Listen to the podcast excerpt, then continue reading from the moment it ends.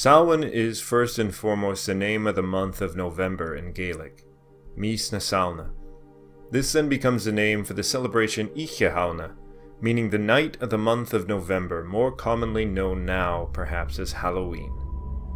While some have tried to link the etymology of the word to summer and by extension summer's end, this is likely inaccurate. Summer by Gaelic reckoning ends at the start of August, with Lunasa being called the first month of autumn. This is because it is based on the calculation of the rise or diminishing of daylight. But Samhain and Bealtaine are related to the domination of dark and light respectively. However, they're also connected to the cycle of life and death. The meaning of Samhain might relate instead to the name for an assembly, for great assemblies were held at this time, especially every seven years, for the selection of high kings, for important appointments, for laws, and feasting. However, being connected with death, it is also an inauspicious time in many respects. The tales of Finn McCool has him slay a one-eyed giant who emerges from the Sidhe every Hauna to burn Tara to the ground. He accomplishes the feat with a magical spear much in the image of Lugh slaying the one-eyed giant Balor. Now, while some type of fire spirit in the onset of winter may not immediately make sense, we must remember this was the time of year when one would likely start keeping a fire in the home, thus generating an increased danger of house fire. If one accidentally fell asleep, perhaps lulled to sleep, such an accident could happen. Finn resists that sleep and is thus able to defeat the troublesome spirit that seeks to burn down the home. It was said that great sacrifices had to be made to the Favoiri at Samhain. It was also when Tigernmas and his people were slain by the god Crom Cruach, while they were offering two thirds of their produce and even their children to placate these forces of death. However, we might see this in another way. It was not that people were actively making such sacrifices, but that, just as described in the Second Battle of Moytura, the Favoiri were imposing this as a tribute by force. As they wielded powers related to death, any crop destruction or infant mortality was attributed to them, and is thus considered these forces taking what is their tribute, not as a willing sacrifice, but as part of the everyday cycle of life and death. No culture was ever sacrificing two thirds of their own children. They would have been suicidal. They would never have survived. But this figure is comparable to the level of regular infant mortality in ancient societies. And so, like the winter, the Favoiri were also killing off the plants, with only a few hardy species remaining throughout the winter, as symbols perhaps of immortality, the power to resist the forces of death associated with the cold. This is also the time of the most famous of Irish epics, the Táin Bó Cúailnge, which seems to be a reflection of this same kind of idea. Conchobar is required to give a grand feast every Oíche Shamhna and invite and feed everyone, for if he does not, then whomever is not fed and sheltered by him at this time will be stricken by some misfortune and die as a result.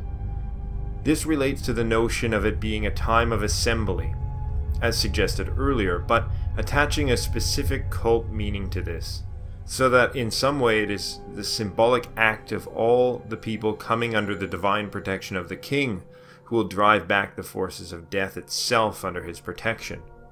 However, despite the great king's power, there must still be some explanation for the onset of winter and the domination by these forces of death for a quarter of the year. And so it is that Conchobar represents the divine king Lugh, proven by the fact that Lugh is called Conchobar in the Leabhar Gabála Éireann. But he must somehow be prevented from action by some force, for he is unable to pre- prevent being overrun by these forces. Now, this is explained as the debility of the Ulstermen. Now, while the Táin is a legendary tale of heroes, it seems absolutely clear that it reflects a cosmological struggle between forces of life and death, or underworld gods versus sky deities, with Conchobar representing the pinnacle of this celestial order, with Cuchulainn as one of its foremost champions. Ailill and Maeve, who begin their campaign right after the onset of Samhain, the forces of the underworld, represented by the White Bull, which is stealing the life force of the world, represented by the Dun Bull. Fergus, god of strength and fertility, likewise has his quote unquote sword taken away by Ailill after he is found sleeping with Maeve. It is very likely that in this dynamic, the powers of Conchobar and his debility is linked to the loss of control of the sun. Conchobar is a figure of celestial order, but this order is strongly tied to the solar cycle. For instance, Conchobar's household at Emain Macha hosts 365 champions, a solar year, and has 12 beds for the 12 chariot chiefs that form a circle around his own bed, which is in the very center of the house, which likely relates not only to the solar months of the year, but the zodiac, whereas he is represented in a position of the celestial order in which all things turn round. When Conchobar rises from the pangs and takes to the fight, this is towards the onset of spring, for the battle was said to last from Samhain to Imbolc. And so it is the Celestial King again going on the offensive, regaining the solar and the light, and launching an offensive as the power of the sun. But Conchobar should not be confused with the sun. He is the Celestial King, with his red branch, ruddy branch, and twinkling horde. That is, sunrise, sunset, and the night sky. He is the totality of celestial order, as his house represents. One of the surviving stories dedicated to him has him winning the Vat of Garrick, which held a special liquid called the Coal Mead, which was to be drunk in vast quantities on Oíche Shamhna. And he won the battle for it by night in the company of Fomorians, which may be taken to be pirates, but might also relate to spirits of the dark.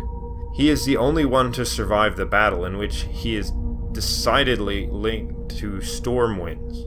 The sun he is not, but a celestial god. The sun is a key part of the celestial order, as well as the power represented by the sky, and thus the debility when it is lost. The second battle of Moytura is also initiated at Samhain, and likely does not conclude until spring as well, in my opinion at least. Thus, Lugh would seem to play the same role in that tale, not as Cuchulainn, but as Conchobar, for Lugh does not initially engage in the battle, but is held back. Uh, he directs action in the battle, signal and signals its conclusion, just as Conchobar, stirring from his debility, brings about the final battle and the victory of Ulster. While it does seem to be a harvest myth, especially given the dialogue between Lugh and Balor, specifically referring to the theft of grain and other produce, we might also see it as a winter myth, with Balor and the Favoiri taking winter stores of food through rot, rats, and other disastrous effects that could see an entire community starve to death, just as Cuchulainn must protect the cattle from being stolen. And so, in viewing it this way, we could link it also to the tale of Finn McCool. Now, Finn confronts what is arguably some type of fire spirit, and Balor has sometimes been likened as such, sometimes even thought as a solar type of deity. But it must be said that in other versions describing Balor, it does not say his eye is inducing flame, but rather it's a poisonous eye, and thus it is the power of corruption and represents therefore the forces of rot and decay and death. And so it could be likened to fire, as in the case of Finn McCool, where there is a fire spirit that is going to burn down the house or p- perhaps burn down the crop stores. But it could also be simply the forces of rot, decay, and death itself. The doors of the Sidhe were thought to be open during this period, and so spirits were able to easily transition between worlds. The doors open probably relates to the forces of death pulling the forces of life into the earth. The doors are likewise opened around Bealtaine, for these forces must be brought back out again from the underworld to bring fertility and growth. This is also thought to relate to the pastoral activities of our most ancient ancestors. Cattle would be brought down from the highland pastures around Samhain and brought out again around Bealtaine, thus following the same cycle as the cosmos. However, at either time there was a great danger of encountering spirits or even deities, and the act of dressing up in costume perhaps relates to this idea. One would dress up in disguise to avoid spirits of the dead which may desire to harm them, but which would also be unable to recognize their intended targets, or would be frightened away or confused by the spectacle. Alternatively, one might dress up as a spirit, uh, and the treats may be symbolic of offerings to the spirits or gods. To discuss the customs actually requires another video, but it should be noted that celebration seems to have involved bonfires, that they were used for purification and also prophecy. The fire had the power to banish evil. Apples and hazelnuts also seem to have played a role, with apple bobbing linked to this since very ancient times. Apples are a symbol of immortality in the other world, which is also why Cuchulainn must follow an apple to find the land of Skach in the wooing of Emer. There was also possibly a type of torch procession.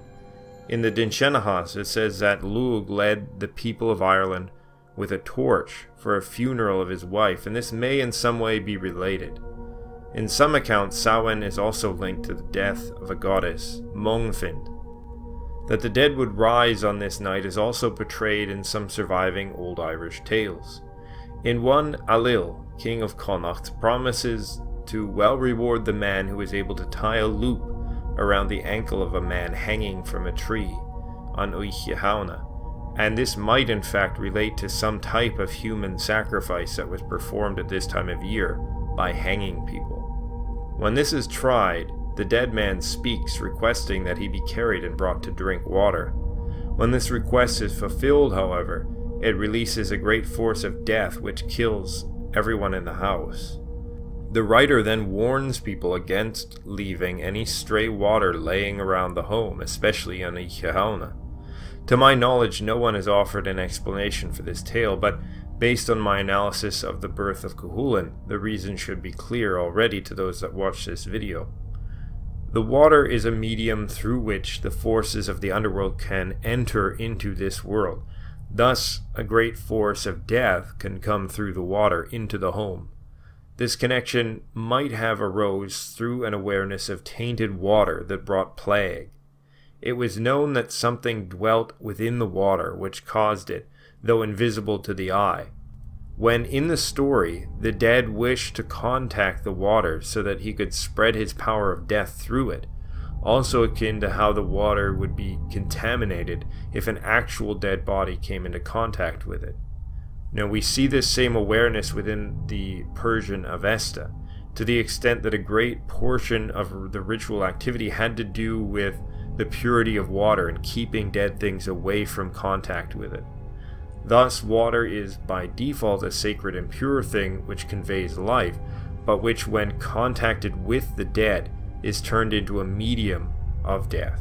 Now, Samhain is a good time to connect with your deity and with your ancestors. I also think there is no harm in participating in Halloween as it exists, even though it's extremely commercial and sort of silly in many ways.